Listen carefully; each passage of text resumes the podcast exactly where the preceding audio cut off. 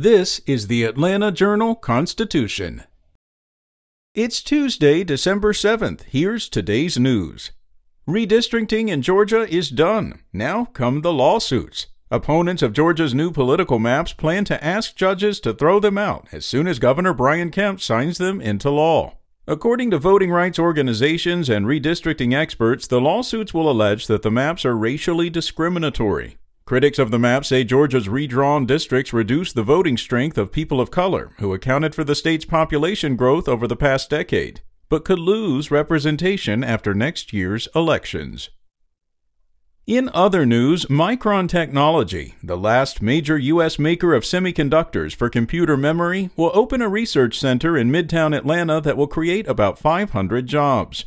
The Idaho based company said yesterday that the new development will open in January and will include offices, a data center, and research and development operations. Governor Brian Kemp touted the company's announcement as a sign of the state's economic strength at a time when manufacturers are facing a shortage in computer chips.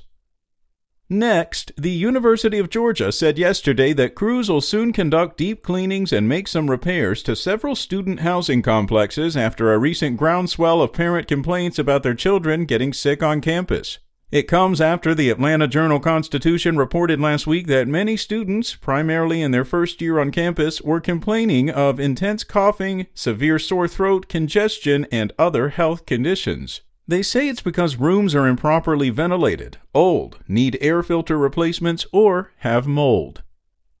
And after vandals severely damaged historical markers recognizing MLB legend Jackie Robinson and Valdosta lynching victim Mary Turner, the Georgia Historical Society will erect replacement markers this week and in late January. The new sign memorializing Turner, whose brutal mob lynching while she was pregnant made international headlines in 1918, will be dedicated in a private ceremony on December 10th, about five miles from the site where she was murdered in Lowndes County near Valdosta.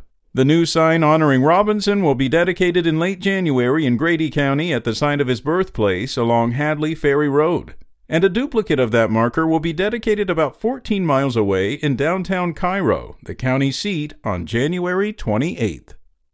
That's all for today. Check back each weekday morning for more from the Atlanta Journal Constitution or go to ajc.com.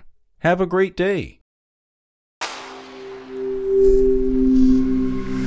Spoken Layer